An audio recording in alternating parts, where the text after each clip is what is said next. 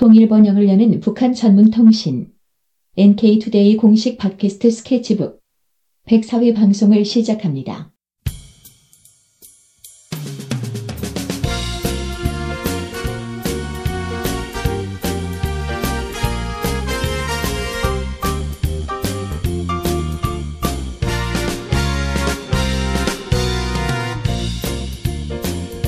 안녕하세요. 김혜민 기자입니다. 안녕하세요 이동훈 기자입니다. 안녕하세요. 문경 기자입니다. 네, 오늘은 그 북한이 우키시마호 침몰 사건 70주년 70년을 맞이해서 일본 정부의 사죄와 배상을 촉구한 기사를 좀 다뤄보고자 합니다. 네. 네, 네. 네, 우키시마호 들어보셨나요? 들어봤어요. 저. 그 광복 네. 직후에 네. 일본에 이제 징용 갔던 네. 조선 사람들을 태운 배가 이렇게 한국에 오다가 네. 갑자기 정체불명에 이제 깔아앉아가지고 네. 그 많은 사람들이 죽은 그 사건 아닙니까? 네. 조선판 타이타닉이라고 네. 볼 수 있겠습니다. 제가 그 아는 분이 아는 분 아버지가 이 우키시마호 탄 분이 있어요. 아. 그분은 이제 돌아가셨어요? 아니 살아남았어요. 어, 어떡해요? 그 다 죽은 건 아니었어요 그때. 어떻게 살아남았지? 살아남은 사람도 있다고 하더라고요. 어. 들었어요? 그 어, 아니 근데 직접 보지는 못했어요. 그냥 얘기만 들었어요. 아, 아. 자기 아버지가 그렇다라고 얘기. 어. 어떻게 그분은 어떻게 수영을 잘하셨나? 모르죠. 그게 이게 막 그 뭐 태평양 바다 이런 게 아니고 마이주루항 앞바다여가지고 네, 근 근해였잖아요. 음, 네. 그래였군요. 네, 아, 그 세월호 정도죠. 그네 아. 정도죠. 네, 그랬는데 이제 폭발해가지고 침몰했습니다. 네, 예, 수천 명을 태웠다고 이제 제가 알고 있는데 그러면은 그 배가 그때 엄청 큰큰 건가요? 아니면 좁은 배에 막 그냥 몰아 넣은 건가요? 네, 엄청 큰 배였을 거라고 생각합니다. 네. 이건 저 개인적인 생각입니다. 네. 일본 해군 수송선이라고 했습니다. 어, 수송선이면 뭐 네. 네. 크겠죠. 네, 수천 명이 태웠다, 수천 명이 탔다는 걸 봐- 이제 봤던 봤, 봤는데 그러면은 상당히 이제 많은 사람들이 희생됐겠구나. 네, 좀 안타까운 생각이 들어가지고. 네. 이, 이게 며칠 며칠에 있었던 사건이죠, 근데? 45년 8월 24일. 그러니까 일본이 그 항복 선언한 10일 후, 음. 네, 8월 15일 이후로 8월 24일, 네, 네. 이날 있었던 일입니다. 네. 이게 근데 아직도 이 원인은 모르는 거죠. 예, 왜 갑자기 폭발했는지. 네네. 일단은 배가 목적지가 부산이었어요. 예. 근데 막 가다가 갑자기 교토 마이주로 항으로 뱃머리를 갑자기 돌립니다. 음. 그것도 미스테리. 예. 그다음에 출항 당시에 승무원들이 엄청 서둘렀대요. 그것도 미스테리. 음. 그다음에 승무원들이 중간에 빠져나가거든요. 아, 갑자기 폭발하기 전에. 승무원, 예, 승무원들이 사라져요. 어. 그것도 미스테리. 어. 네, 그리고 침몰의 이유가 무엇인지 음. 이것도 미스테리. 아니, 총- 침몰의 이유는 폭발해서 침몰한 거 아니에요? 근데 그 폭발의 원인이 뭔지. 아, 폭발의 음. 원인이. 네네네. 음. 그러니까 뭐 탱크가 폭발한 건지 아니면 예. 폭탄이 있었던 건지 이런 건지 알 수 없다는 거죠. 뭐 길에 뭐뭐 미군의 길에 갔다 이런 얘기도 있습니다. 어. 네, 그뭐 이제 외부에서 뭐 어뢰를 쐈을 수도 있는 거고. 네네네네. 네, 인간 오래가 있을 수도 있죠. 네. 버블젯 어뢰가 있을 네. 수도 있죠. 그리고 총 몇 명이 사망 또는 실종했는지도 모른다고 합니다. 음. 어. 승무원 조사를 철저히 안 했나 봐요. 어. 네. 그래서 거의 대부분 내막이 안개 속에 남아 있고, 네. 그리고 일본 정부의 배상과 사죄도 없었습니다. 음. 아니 네. 배가 깔아앉아서 사람이 엄청나게 죽었는데 어떻게 네. 사- 배상이 없을 수가 있죠?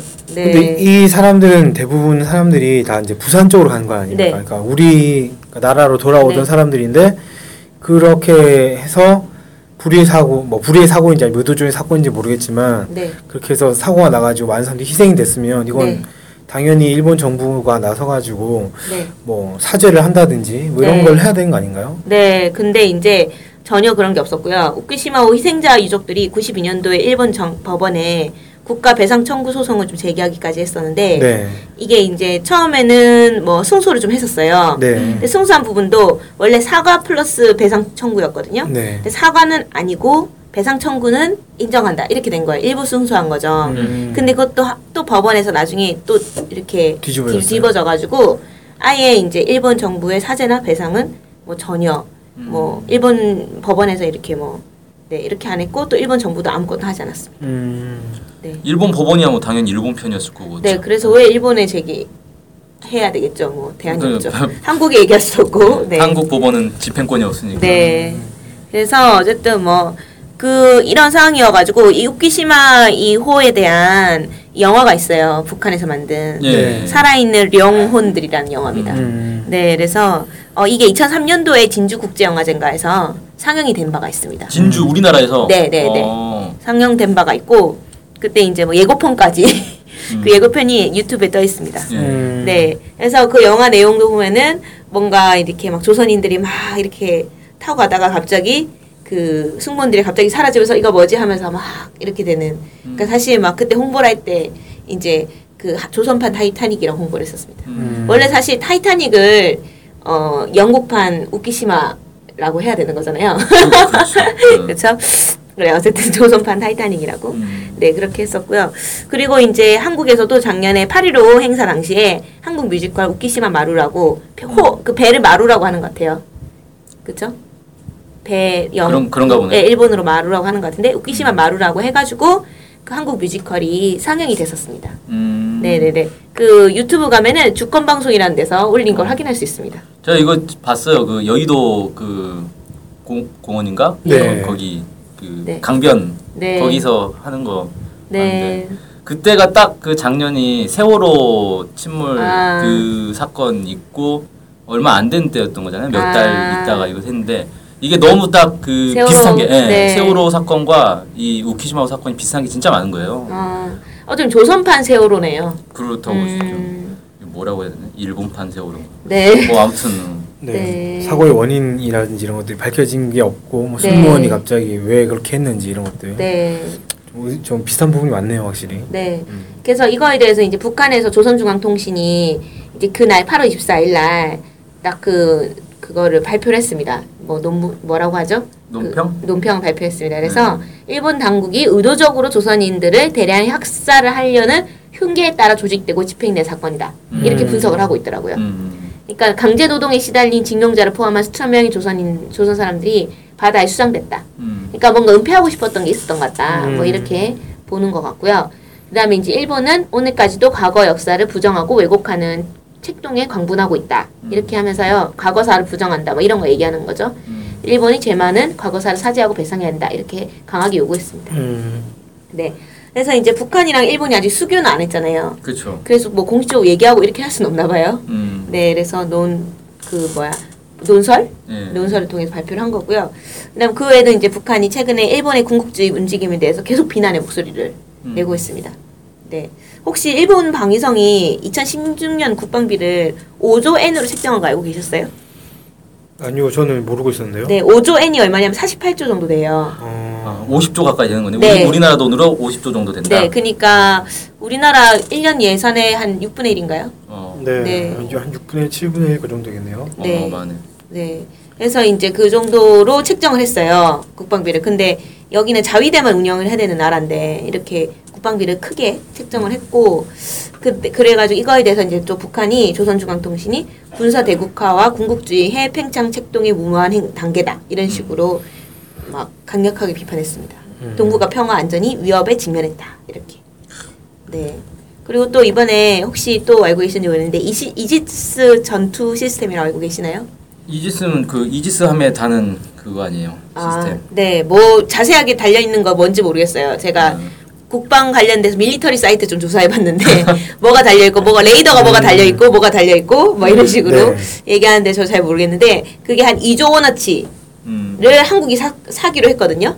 그 일, 오. 그러니까 미 국무가 그걸 하기로 이제 추진을 해서 하고 있어요 지금 그렇게 음. 하고 일본은 1조 8천억 원치 음. 이렇게 판매를 추진하는 행동에 대해서도 이제 이 어쨌든 결국은 일본이 미국한테 큰 무기를 산다는 거죠. 음. 큰 돈을 들여서 이것도 이제 조선 반도 한반도의 정세를 긴장을 긴장시키고 지역의 평화 안전이 심중히 엄중히 위협당하고 있다라고 주장을 했습니다. 음. 어쨌든 북한에서 일본의 이런 군국주의 행동에 대해서 끊임없이 비판하고 있습니다. 음. 좋은 내용이네요. 네, 왜 한국 정부가 우키시마오 이거를 알고 있을까도 약간 걱정이 되네요. 그러니까 나는 이 우키시마오 얘기 들을 때마다 드는 생각이 예. 북한에서는 우키시마오 얘기가 이렇게 항상 이때쯤이면 나온단 말이에요. 네, 뭐 영화도 그렇구나. 만들고 뭐 네. 정부에서 발표도 하고 네. 이러고 하는데 한국에서는 사실 우키시마오에 대해서 별로 이렇게 중요하게 생각하는. 네, 정부에서 얘기하는 건 들어본 적이 없고 아. 언론이나 이런 데서도 사실 거의 다루지 않는다고요.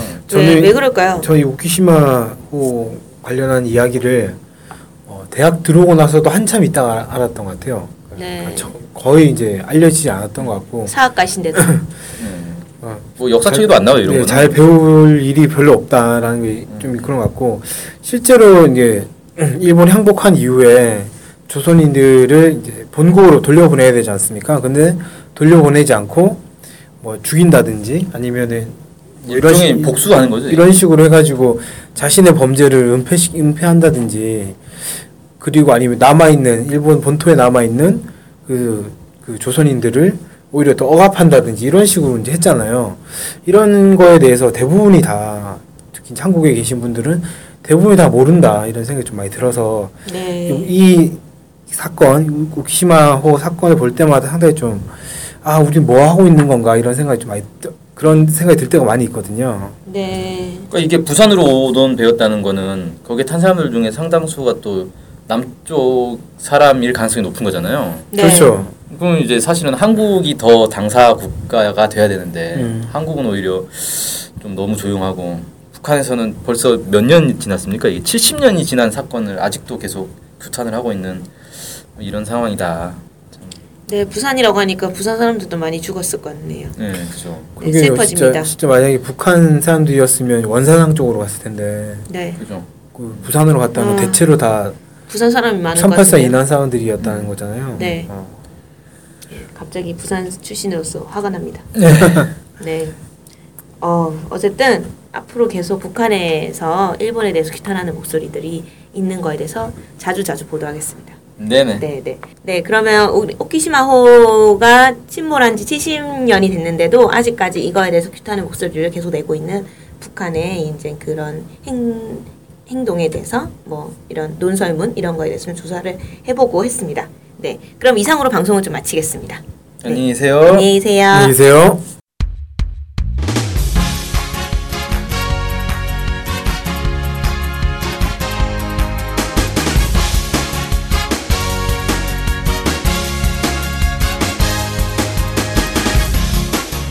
팟캐스트 많이 들으시나요? 그럼요. 구독하는 방송만 10개 정도 됩니다. 와, 와.